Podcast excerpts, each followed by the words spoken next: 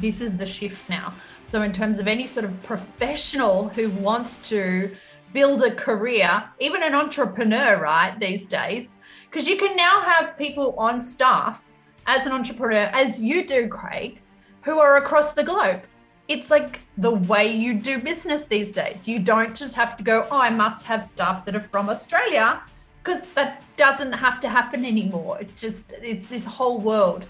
And so, what that then means is how we come across here within this online environment makes a difference because basic humans, we are always judging other people. It's just something we do. We are always creating meaning and going, oh, what does that mean about this person? And putting ourselves in the best light to have the best first impression is then going to help. How do you get 10,000 people to take a step to the left? What's behind the relentless mindset of a world champion? Why do teams of exceptional talent fail? How do you manage the pressure to perform? These are just some of the curious questions we will attempt to answer as we bring you world leaders, curious minds, exceptional talent, successful CEOs, and incredible human beings who know how to inspire great leaders and are inspiring great leaders themselves. I am Craig Johns, high performance leadership expert, international speaker, and CEO of Speakers Institute Corporate and World Sport Coach. This is the Inspiring Great Leaders podcast, where the ordinary don't belong. Welcome to the Inspiring Great Leaders podcast. And today I'm super excited about sitting down and having a great conversation with a Speakers Institute corporate colleague and friend. She has a brilliant mind for entrepreneurship, is a specialist in nonverbal communication for influence, an engaging speaker and facilitator with over 20 years' experience with up to Fortune 500 companies is a co author of Amazon bestseller Businesswoman and founder of the Natural Perfume Collective. It's a privilege to introduce to you a leader who is known for her vivacious energy, heart centered approach, solving challenging problems, and being a super connector. She loves nurturing rising talent. Jessica Kiley. Jessica, welcome to the show. Oh, thank you, Craig. A pleasure to be here with you. Uh, and it's so much fun. And look, you know, we've just rebranded the podcast to Inspiring Great Leaders. And I know together we work a lot uh, in that space of inspiring a lot of leaders around the world. And so it's super exciting to have you here today. Look, Jessica, you know, I've known you for a while, but what I don't know much about is, is where you grew up uh, as a young child. Tell me a little bit about life for you as a little kid? Ah, good question and place to start. Uh, I was actually born in Wellington, in New Zealand. um, so, yeah, I, not that my parents were uh, Kiwis at all. They, my dad was in a band, and my mum was one of the groupies, and his girlfriend, and they were on a band tour of New Zealand. Obviously, my mum was pregnant. You know, in those days, like anything they went and did um, so I was born while they were over there, but then pretty much came back with them here to Australia. But I, anytime I'm in New Zealand, I very much feel at home.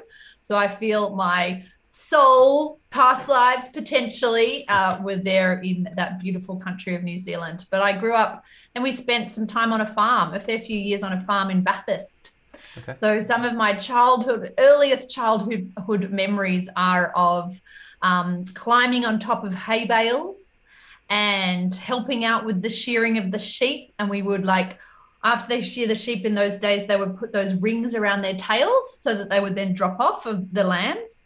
Um, and we would go around like finding the little red rubber bands on the ground and and as kids we'd pick them up and be chewing them in our mouth so i've got a really good immune system i think because of that Um, but you know, outside and learning to swim in the deep pool there and streams and water and um, stuff. So I have very fond memories of being on that beautiful little farm there.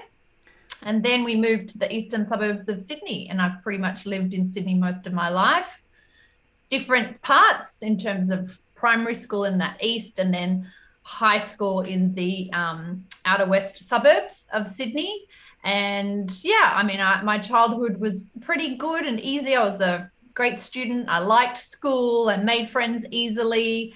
Um, and yeah, but I loved that. Always had memories of being on a farm. And as kids were on holidays, we would go to, we'd do camping trips.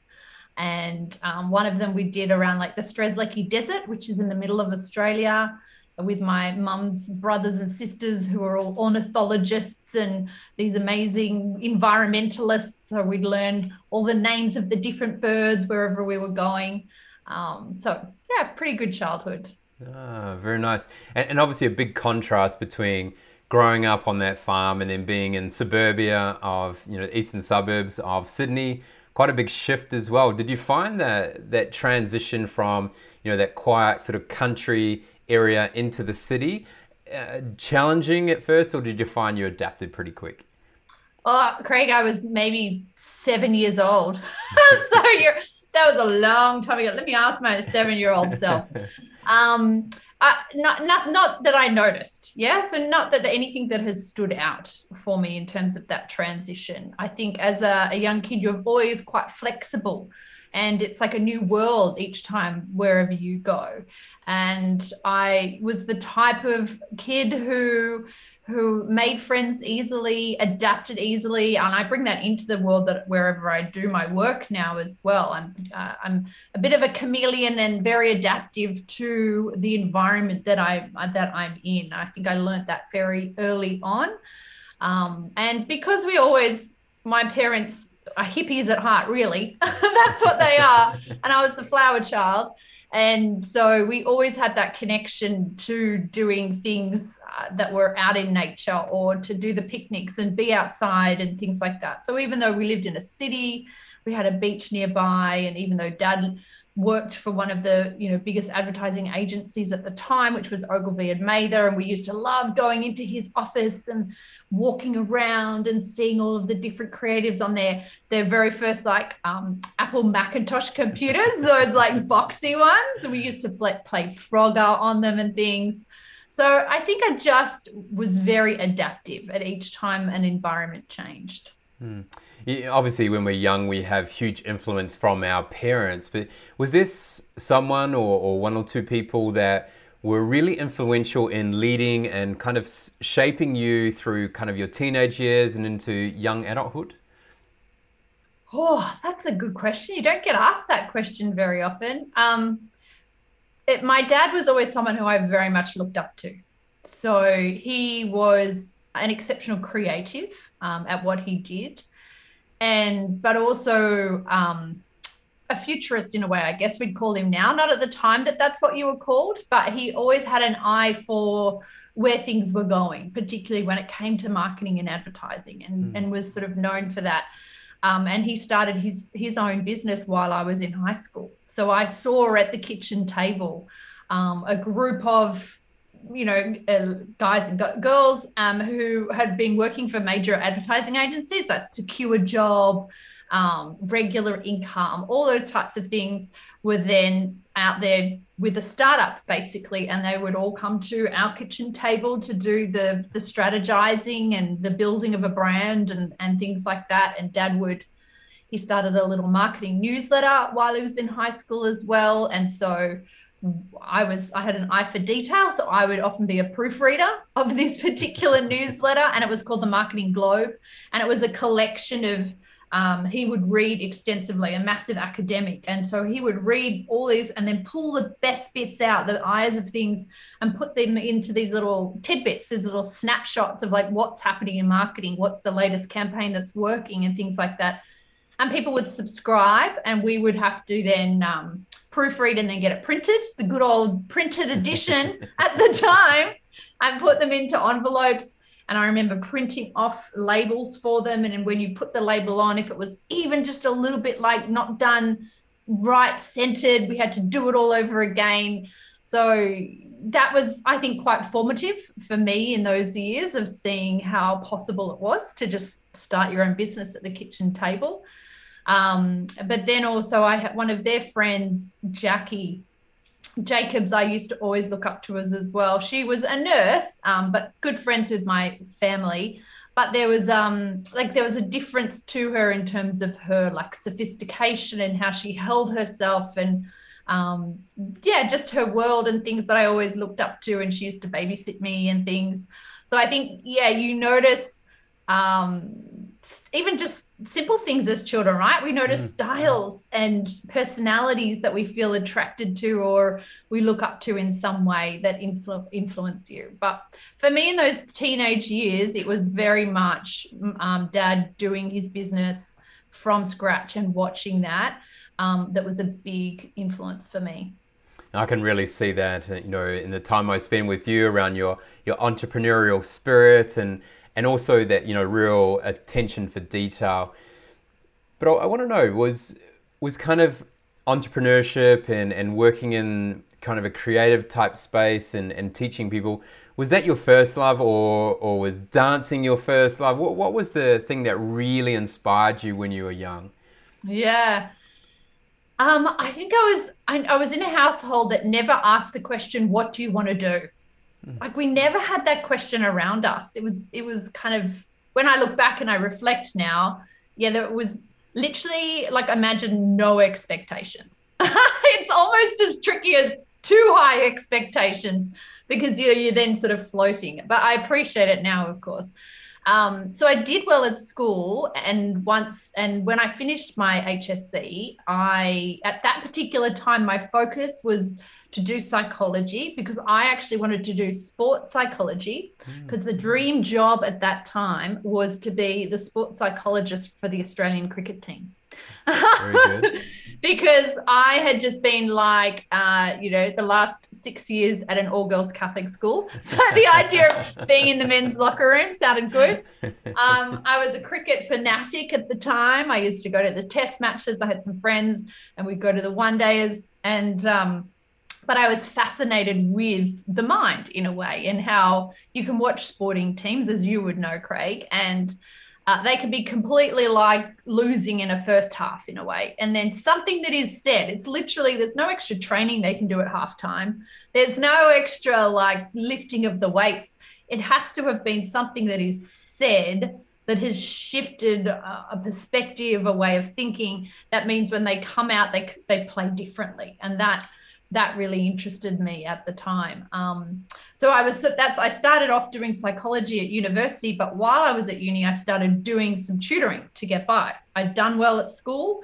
It was a natural thing for me. I had taught dance for a long time, so I sort of had that teaching um, element there, and I'd always enjoyed it and was quite good at it. Um, and then my friends were tutoring and they had extra students, so I picked up a few students but then that's when I was like, oh, I actually really enjoy this. I love this one on one. I love the helping of students based on something I've learned. I spent all those hours studying, right? And now all of a sudden, I can help somebody else because of those hours. Um, and so I was like, wow, I really, let's see where this goes. But then I started a business out of it as well because I was like, I'm good at this, and then my friends are good at this because we're young and we've only mm. just finished school. So we speak the same language as our students. They think we're cool, but we're still making them do their math. And we're, you know, and so then I was like, well, why don't I turn this into a business? And I think, like, because I had parents who were at the kitchen table starting a business only a few years ago, they didn't really have a whole lot of expectations around what you do. I was like, why not? Um, and I was still living at home. And so I used a lot of the resources that they were building through their business to. Um, Dad wrote the very first advertising campaign for, nice. the, for the tutoring business. And um, his headline he came up with is Is Your Child Falling Behind? Ooh, I know, clever. right? very clever. Um, so, and I think from there, I just realized that teaching was something that was exceptionally natural for me. Mm-hmm. Whether it was the tap teaching, whether it was tutoring, or whether it was now helping other tutors to learn how to be a good tutor. And so it then influenced where the next lot of steps went in terms of following that. All right, so I'm learning something new already today the, around that you wanted to be a sports psychologist. And oh, we, we, we've got a lot of alignment because I, I was studying sports psychology, and but ended up going down more of the biomechanics physiology side. But that, that fascination with mindset and you know becoming a an entrepreneur, obviously you'd seen what your parents had done, and, and it was kind of like, okay, well, cool, I can just start this on the kitchen table, so to speak. The the mindset of an entrepreneur. Tell me a little bit around how you had to approach obviously you were young and just trying things and very pioneering, but but what was the entrepreneurial mindset that you loved about starting your own business and and later on actually creating new ones? Mm. Yeah, what I loved about I mean, at the time you didn't know it was entrepreneurship, right? At the time, it was almost like set up shop. It was almost like a game. Oh, what do we do? Oh, we have to get a phone number. Oh, we have, you know, it was just like kids playing set up shop at the beginning even though you're 18, 19 years old. Um, what I love about entrepreneurship as uh, an attitude, as a almost like a way of life, really, once you get into doing it a few times, is um, the freedom to be creative, mm-hmm. the freedom to do it in your way. Uh, and but also because I'm an achiever, the responsibility that sits on your shoulders. So I think because like I've never had a job working for somebody else until only just sort of recently during COVID, I took up a, a position and um, due to some other things that were going on. But from the eight, from sort of 18 years old when I started my first business up until then, and I'm, you know, in my 40s now, um, I had never worked for anyone else. I'd always worked for somebody else. And so when, it was so interesting to move into a position where I wasn't the boss anymore and it wasn't my business to then sort of try that hat on and that mindset on and see the real difference there and kind of go, wow, I get why people like this. I get why they like that certainty, why they like the regularity, why they like being shown what to do and how to do it and, and when it needs to be submitted. But I could also see that that's that wasn't allowing for my best self. And actually, I'd fallen into entrepreneurship because it was actually best for me. Mm. Um, I, I love um, that you can action and you can have the idea and then you can just action it straight away and try it and experiment with it. Um, I like that you um, can be sort of doing it from anywhere at the same time as well. But I also like that with the entrepreneur mindset that you you have to be thinking across so many different domains. So even though my mastery of sorts is very much within that education and and teaching and and sharing and facilitating, that would be definitely be a skill that is my mastery. Um, but as an entrepreneur, you have to be across all of the elements, whether that's branding, whether that's marketing, whether that's finance, and and so on. And at the beginning, when you're like 19 years old, you're doing it all. So I like taught myself MYOB um, and all sorts of other things. In, when this was when website didn't exist when I first started it. Oh my God, the dark ages. but when it did, I could see that it was coming up. So then having to learn that and find people who were who knew how to do it at that time. I just love that constant learning as well. Like I, I love to learn. I'm an investigator. So like digging into research, learning more, giving it a go. Um, so it sort of just pushes all of those buttons of mine. And it also, it's really great to make money too. so being an achiever, you tend to, you know, want to keep pushing the boundaries and more and more and and how can you make it better, etc. And we find with all the successful people in the world, they have this re- relentless pursuit of excellence. So as an entrepreneur, you know, it being your own business and it, it being the heart and soul of who you are, how did you manage that being able to separate yourself from I'm an entrepreneur, but I've also got this other life where I need to uh, relax a little bit so I can come back and be at my best. How did you balance that aspect of, of the pursuit of excellence? Mm, I don't think I ever did.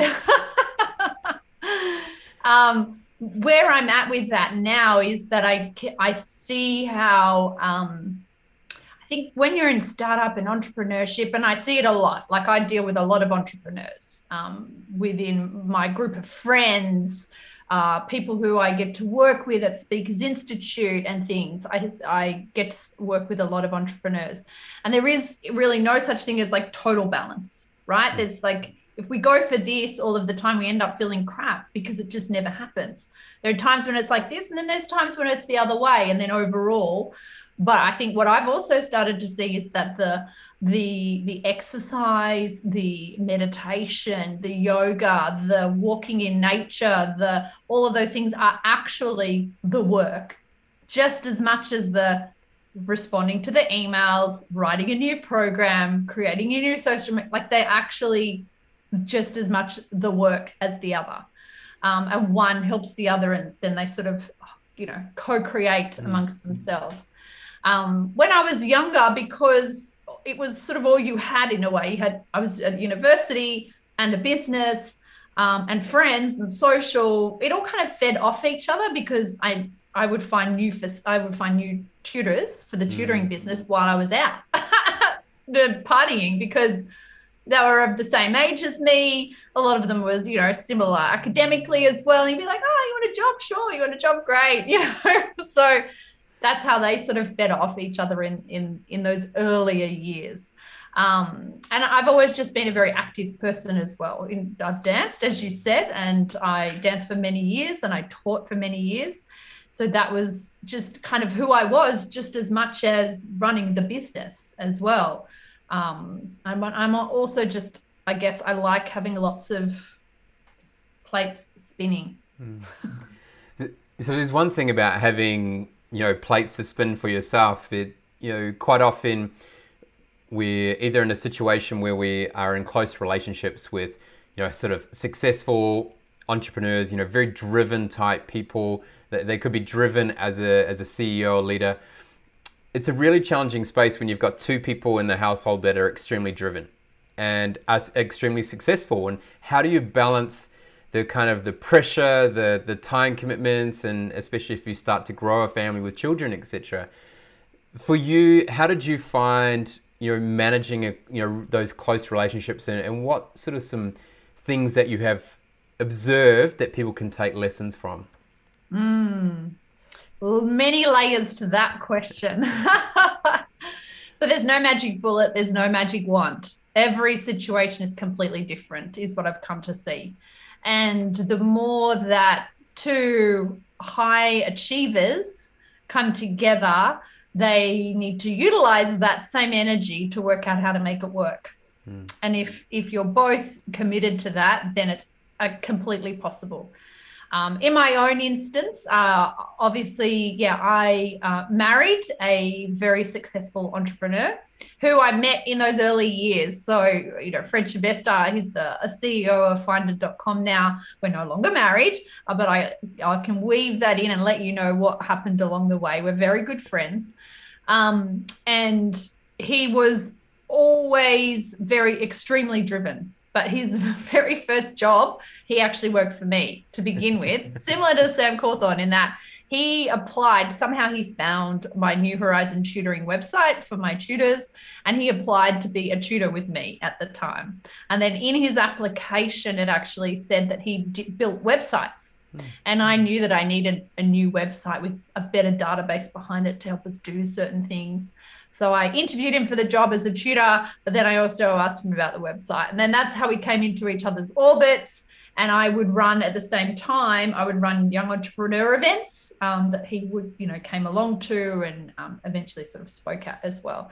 Um, so in those early days, yeah, we both had businesses that were really important to us. Um, and they're at different stages as well. I think I think that's sometimes tricky too. You may be both, um, you know, high achievers, but you sort of tr- sometimes there's different speeds to each of you as well, which can be tricky. Uh, and communication is, you know, very very important. And I wouldn't take my relationship with Fred as the benchmark at that time because you know we didn't end up staying together. Um, but that whole process of separation, divorce, working through settlement, actually turned the two of us into much better communicators, much better humans. We both had to work on each other and not on each other, on ourselves for each other because we had these children now as well. Um, but in terms of my timing there as well and pace, um, when I had children, I took time off. It was always something that I knew that I wanted to do was actually be a full time mum when I had smaller children. Um, one, it was partly what I saw as the role modeling from my own mother, but it was just, I'd always loved kids. I used to teach kids um, with their tutoring or with their dance classes. And now, uh, that for me and the mothering that I wanted to do, I took that time off. So I had a good sort of um, three to five years, really, of only working on the side Hmm. um, and having a business partner who took over the business at that time because then my priorities changed and shifted too in terms of what I wanted. Um, so that was navigating two high achievers through children and separation and divorce, and now both on our own tra- trajectories um, and supporting each other on that as co parents, as friends. Um, and so you the biggest thing I've learned out of that is you have to be doing work on yourself. Mm. The more work you do on yourself, it helps the partnership. And whether that partnership is living in the same home or whether that partnership is with your business partner, because that's just as important, right?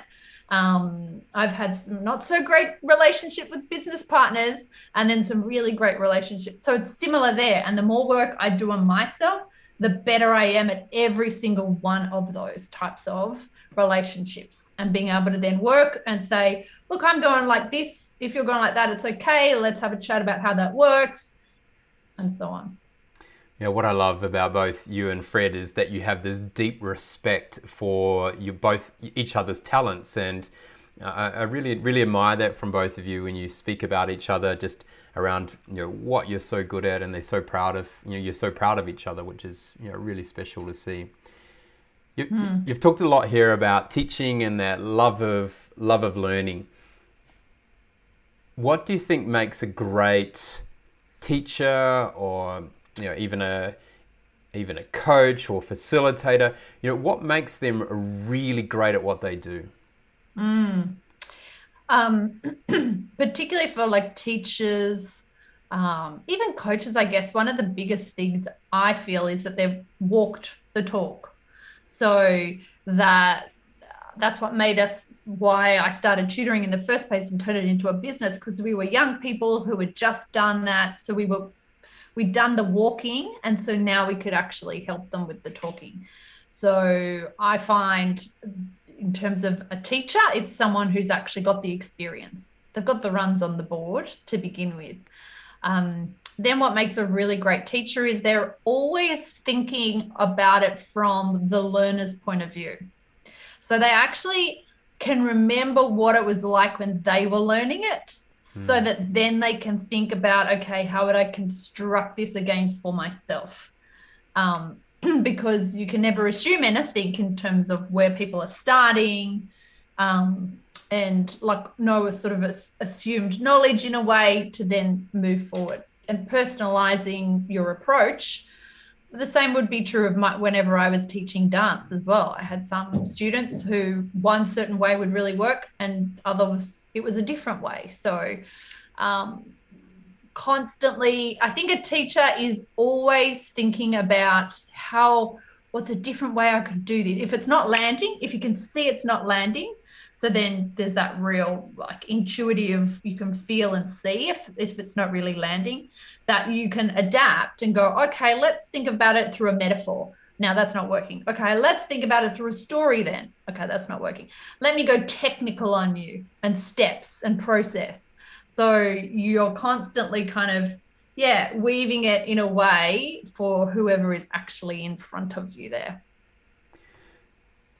We both kind of at the same time really fell into that opportunity to be facilitating coaching online more often. Um, I was very fortunate to do my first online coaching back in 1998.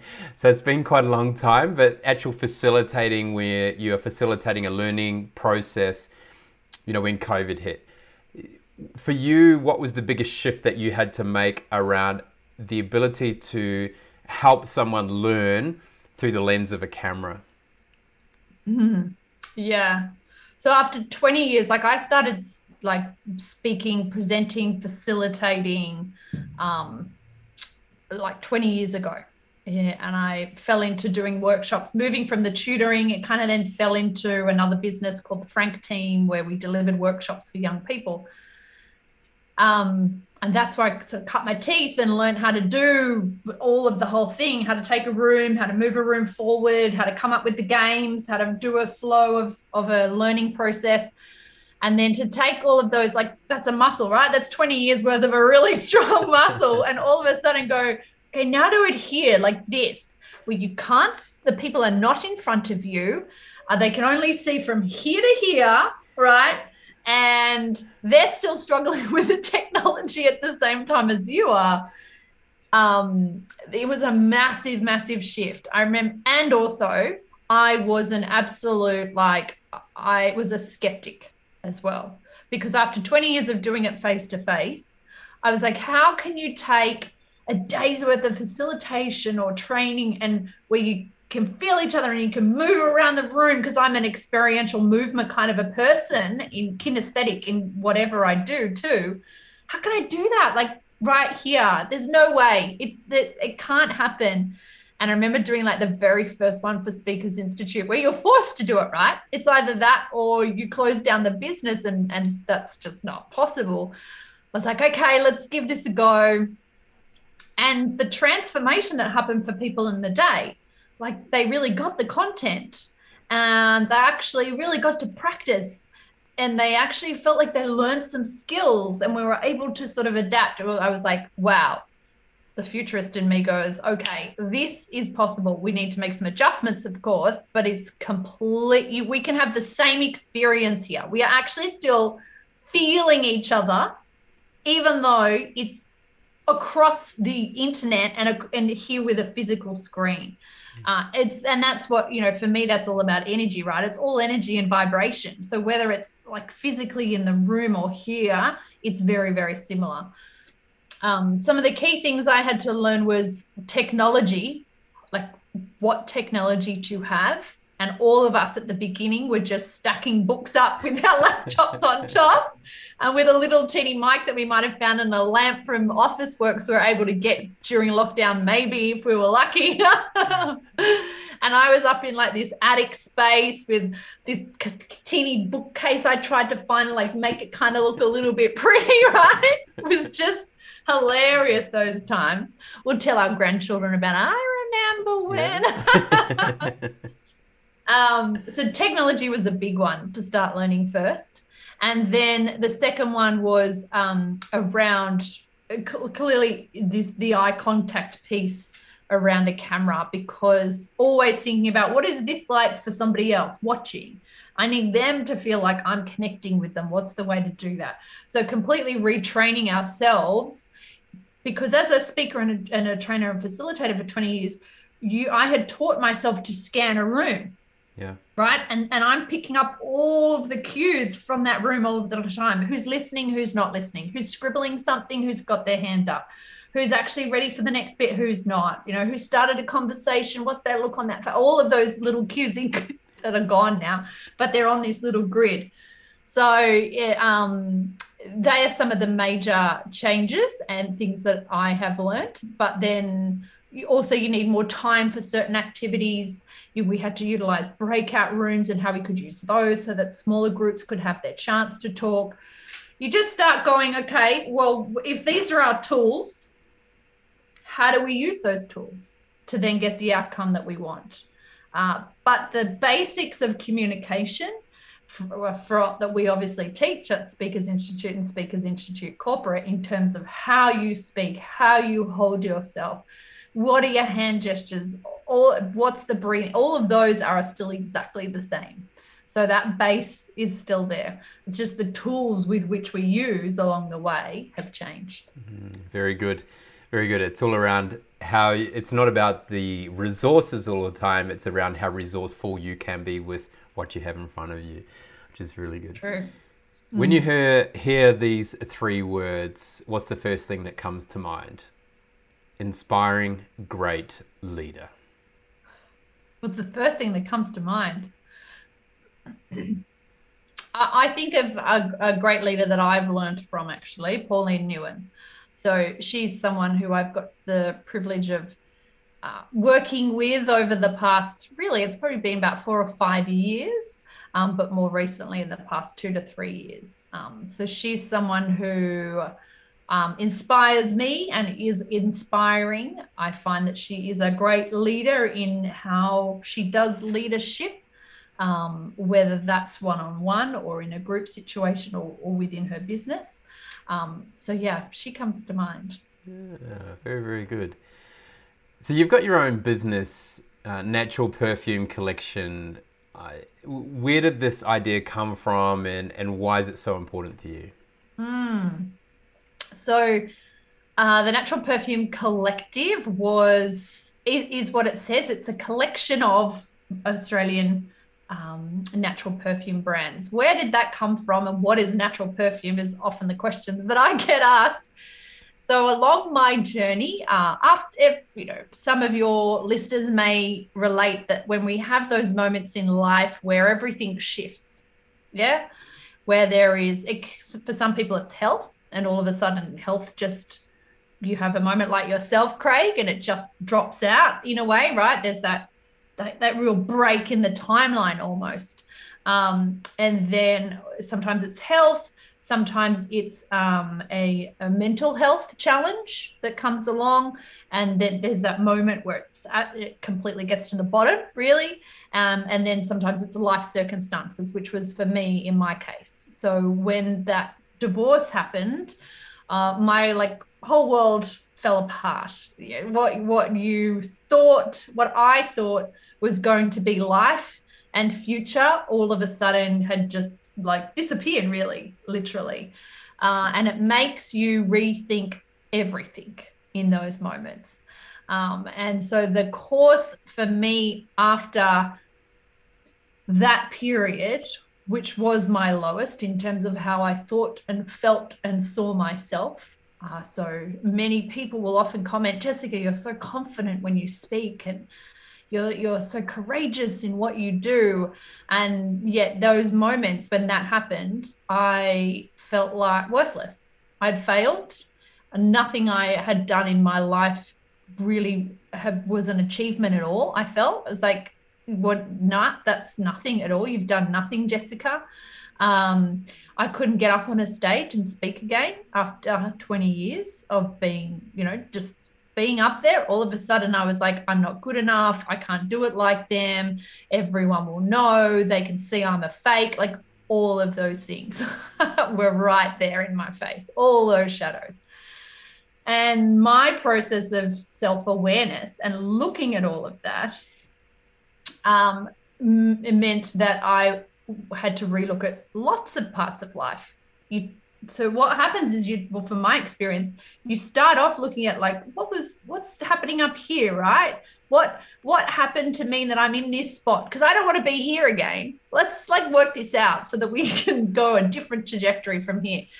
And then as part of that journey it started i met someone who um, was making her own body scrubs but she was making her body scrubs from organic ingredients and at the time, I thought organic was only about food that we ate. So I was like, why are you making like a body product out of organic stuff? That doesn't make sense. Do you eat it? She said, no, you don't eat it. You rub it on your body. But she said, have do you know what you're putting on your body? Have you ever turned any of your products around to have a look at the ingredients? And it was a little bit similar to the process I was going through myself, right? Have you ever really looked at what's going on in here? And and so i had a look and the researcher in me got to work and i found out so many of the ingredients now within those types of products that we're using every single day and are around us in our environment um, are actually quite suspect particularly because we use them on a constant basis and we can bioaccumulate a lot of the toxins within our system Um, so that then led to me changing not only my own self, but then products in the house, uh, cleaning products, beauty products, everything got shifted. And then all of course, of course, you have to find new ones. What are the good ones? What's not? And then I was like, oh my gosh, more people have to know about this in the world. and so originally I did a green beauty box and um, that didn't quite work as a business. It was it was a little bit too complicated, but the space within natural perfume and helping people to make that switch into perfumes that still smell great and are that beautiful experience but have no synthetics and they're vegan and cruelty free and palm oil free and everything like that. How to make that really easy to find because it's actually quite hard at the moment. I know because I've been there and they they actually exist. There are these amazing, beautiful natural perfumes out there. And so I wanted a place to help people to find those and purchase those. But it's also a place that I can then share a lot of that knowledge and wisdom that I've learned along the way. Yeah, it's it's beautiful when we have those sliding doors moments and the way that we it brings perspective to our world and, and what we're thinking and how we can can change that that internal mindset. And some some people can't, right? They get stuck mm. on it and they need support from people. And I love how you know for, for people out there, they think, oh, okay, Jessica's successful. She's had a great career. She's she's a you know an achiever but we all have these times in our life. It doesn't matter how good you are, uh, mm. whether you're at the top of the world or you know you, you're seen as a great leader in your community. There are times when we just don't like things just fall apart on us, and we we we struggle in our mind to figure out and make sense of something. Uh, so, you know, it, it shows we all have these human characteristics. They're not just for someone who thinks they're alone in this world. No, it's happening to everyone uh, at certain times. I'm going to diverge a little bit here, and, and obviously you've you've set up your own companies, entrepreneur, etc. It can be quite lonely as an entrepreneur as well, and and so one of the things I, I really love around Speakers Institute Corporate, which is one of the companies I own and and Jessica works for, is we create this really team there's really good team atmosphere and, and a place where people feel like they belong. You know, for you, what's it been like uh, coming into work at Speakers Institute Corporate, uh, where now you're working for someone else, as you spoke about earlier, doing that at Speakers Institute as well? How has that really helped you in kind of who you are as a person and, and what you love doing? So, what I love about working at SI Corporate, Speakers Institute Corporate, is that everyone is like really good at what they do. so it's like being a part of the A team where everyone is on their A game in a way with the, the group that I um, get to facilitate with, create programs with. So I love that you're amongst others who are really good at what they do. That's always fun. And it pushes you a little bit further too. I really like that. You're like, oh, yeah, I love to learn from those other people too. Because I've you know, I started um, presenting 20 years ago, but I didn't learn from anyone. I just kind of kept getting up and doing it. and you know failing sometimes and getting it right other times and like learning along the way. Whereas uh, you learn a lot faster when you've got others around you who are who are doing things still at a, at a high level and a little bit different to you to go oh yeah i could learn from that person learn from that person like um, i really love that environment um, that pushes things. But ultimately it's still focused on like who we're presenting to and helping them that's why we're pushing ourselves we're not pushing ourselves just to like achieve and like win an award or something for ourselves it's actually what will help us to be better is then making it so it's better for the learner in the environment that we're in. Yeah. Uh, but there's also the encouragement of up and coming people too. I like uh, at Speakers Institute Corporate where there is that um, real fostering of the next level of talent and helping them to build that confidence uh, rather than just like a chuck in. Everyone around them is helping to build the, that that um, their skills and their knowledge and their instinct at the same time in a really nurturing environment. It's really, yeah, it's a really encouraging environment there. Um, but for myself within Speakers Institute Corporate and SI, it's also really nice to just not be the entrepreneur for a little while, right? I just get to go in and, and do my mastery and, and do what I'm really good at. Um, but that still allows me to have my time for my own businesses as well. So I, I really like how I've got that balance between um, all of those elements at the moment. And you bring up a really good point there, and and we see this with some of the world's you know best athletes or best leaders, etc. They don't go it alone, and and they surround themselves with people that help push them up to a higher level. Um, I was watching The Last Dance with Michael Jordan the other day, and mm. you know he was talking about the point where they were filming Space Jam in the off season, and so you know they had Charles Barkley and they had all these big big names. LeBron James I think was there as well, and they would do 12, 14 days, uh, 14 hour days on set, and then afterwards they would go two to three hours scrimmage against each other, the world's best behind closed doors uh, making their own rules up. Like there was no referees, yeah. so the fouls were harder, and they had to work so much better to to be able to achieve. But for them, they it wasn't a selfish thing. It was like, okay, if I make you better, then I have to be better because I've got to get up another level.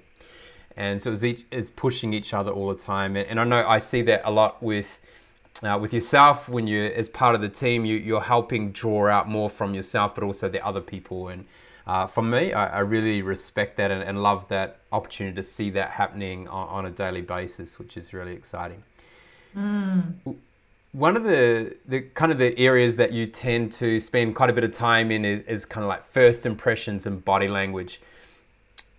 For those people who uh, are still trying to grapple with online and, and being, you know, in front of the Zoom all the time, and, and are still trying to figure out where the camera is and how, how to use that most effectively for influence. How important is that first impression when it comes to being online? Um, yeah, I mean, we I can go into a whole workshop, Craig. you, you want me to come so naturally now? I can just go into it. Um, when COVID first came and we all jumped online, it was okay to be somewhere in the best place you could find at the little kitchen table and with a little bit of a light, like, because everybody was just trying to hack it together.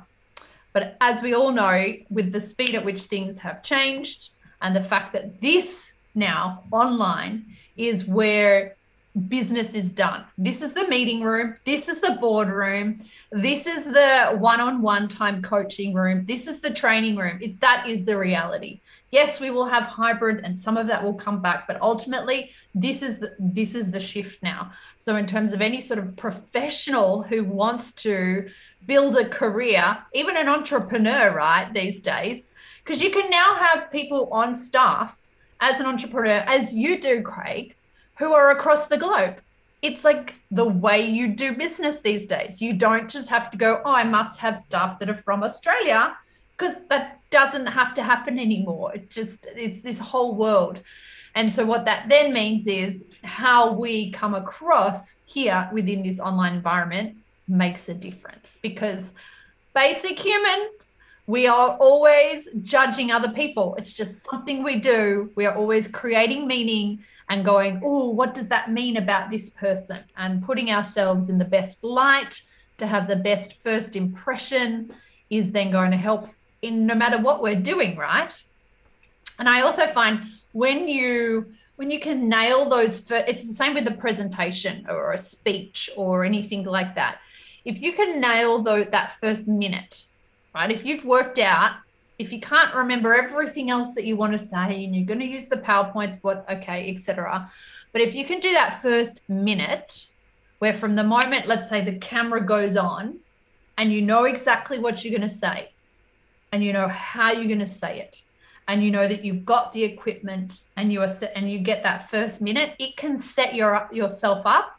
Your whole nervous system can then actually settle if you can nail that first one minute and then from your audience's point of view, that is then solidified as their first impression of you. They're like, okay, I'm going to listen. It's it's a no-brainer to then really help yourself to find the ways of having that great first impression. Ah, very good. Oh, Jessica, we all know that smart people have great answers, but the most successful people ask great questions. When was the last time you did something for the first time? When was the last time I did something for the first time? Um, I think recently, it was probably only a week ago because here in Sydney we have had a week of lockdown. And it's only just been this year after being a dancer for all my life. I had never done strength training before and I started it this year because I was like, I hated being in those gyms and things. It just wasn't me. Okay. I know lots of people who like love the gym and everything. I just, it never got me whatsoever. I'd much prefer to go and do a tap class, ballet class. And I know that that's not for everyone either. So this year I was like, no, I'm in my 40s and I need to like get really good, like bone strength. I need to be smart about these things. I've got another 40 to 50 years of like strong work and things that I want to do and I want to get done. So, so I, you know, went to the network and said, who can suggest someone? Because that's what I'd like to do now. You ask through your network and found a really great trainer in Bondi and have been working with him um, since the beginning of the year. And I love it, like totally addicted, two times a week now. So it's really hard in lockdown. Um, but I try, like he, and it's the doing it for the first time in a way, in terms of lifting a lot more than I've ever lifted before. Now, that may not seem that different in terms of for the first time, but for someone who's danced her whole life, and never would have picked up a weight before. Being able to like press up at, I can't even remember what it was now, like with extras that I didn't think I could do before. Right. I, I didn't think I had the strength. I'd made up the story. You're not strong enough. You don't have good upper body strength. That's the story I'd made up. And now I can go and confidently like push it up and be mm. like, yes, I can do this. it just feels really empowering. And you start to go, well, if I can do that, and I didn't think I was going to be able to, imagine like what else I can do with help though, because that took the the coach to know how to get me into the right space, teach me the right technique to begin with, have the right amount of weight on at the right time. Like you got to have that expert person there with you to then be able to, and then you prove something to yourself where you're like, yes, I can do this. Beautiful. What is the one question that you would love to solve? Hmm. Wow. the one question I would love to solve. Oh, there's 50 billion questions that could that I'd love to solve. Hmm about myself, about the world, um, about the universe, about. so at the moment, okay, here's one, and it's it's not it's kind of funny, but not funny because so I'm watching the new Loki series. I'm not sure if you're watching the new Loki series at all on Disney. Okay, so it's um, the question that I want to solve at the moment is who set the timeline. Ooh. Great question. I love that. I love that. It's a great question. It's, it's mm-hmm. very different to what we normally get asked. Mm-hmm. And really, even though it's about a Disney series, this is why I love it. I'm loving it at the moment because, you know, you're aware that one of my other interests is quantum and nonlinear time and um, quantum entanglement and Interstellar is one of my favorite movies, kind of thing. And this whole Loki series is really looking at the you know they've got this sense of the timekeepers have set the time and they are the time they've got the time police to make sure no one veers off the, to then turn it into chaos but actually they've just found out that it's they're actually these androids so then who is actually behind it right? But it's that idea of like what is time? It's it's actually just a construct right? It's actually something we've just created in order to do a measurement of something that then helps us to control really our movements, our things that we do here in this particular world based on one system. But when you really start looking into like science and things, it's actually way different and just expands your mind to go, well, who set time? I think that's a it's a topic for another conversation. and maybe we have to get you back on in a few episodes' time. Jessica, you've shared some great insights today. And if people would like to connect with you, what is the best way they can do that? Yeah. So Natural Perfume Collective is um, www.naturalperfumeco.com. And then from there, you can reach out to me, um, Jessica at naturalperfumeco.com. Otherwise, the LinkedIn at Jessica Kiely as well. Beautiful. And we'll pop those links in the show notes. Jessica, it's been an absolute pleasure speaking with you today. I've actually got to know you a lot more today and learn quite a few things about you. Uh, and, and also understood a few commonalities I wasn't aware of as well. So, uh, yeah, it's been a real pleasure. I love how you've always had this real kind of pioneering approach to life. It's like, yeah, let's give it a go. All right, well, how do we do this? How do we solve that? Let's try this. Let's give this a go. How do we make that better? And you've got this this very curious learning approach to you, which I, I really admire in anyone. I, I love curiosity and I love seeing people who just want to figure out, okay, cool, can we do it in a different way? What can I learn? What is next? Uh, I love that you um, enjoy the balance of having that that ability as an entrepreneur to be able to create stuff by yourself, but also knowing the importance of having a great team around you that can help you grow and learn and lean on and, and you can support and teach others. And to me, there's no greater leader in this world than someone that actually spends the time to coach, teach, and help someone rise up. And, and I know that people, when they're in a coaching or teaching kind of uh, zone, they actually learn more about themselves. They grow themselves. As you teach someone else, you teach yourself at the same time. So thank you very much for sharing your insights. And as I said, quantum, we're going to have to delve into that in time at some other point. But Jessica, thank you very much for your time today. Thank you so much for having me, Craig. It's been a pleasure, and I'll see you some time later. Look forward to it. Have a good day. It's time for you to join the Inspiring Great Leaders movement by visiting craigjohns.com.au. Share this podcast on LinkedIn and be sure to hashtag inspiring great leaders. We would love it if you could leave a review on Apple Podcasts or Spotify. Drop us a line with your feedback and questions and connect with us on the Craig Johns LinkedIn, Facebook, and Instagram pages. Be sure to check out the next Inspiring Great Leaders podcast where the ordinary don't belong.